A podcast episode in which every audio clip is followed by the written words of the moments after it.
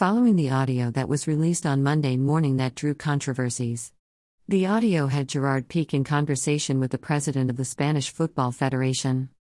The Barcelona defender announced that he would be holding a press conference on Twitter.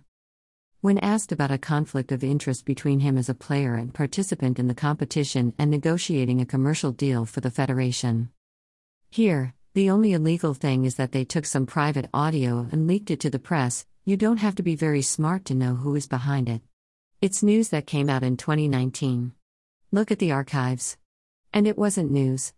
Now in 2022, they have leaked the audio and now it's news. Piqué told around 120,000 people who had tuned in.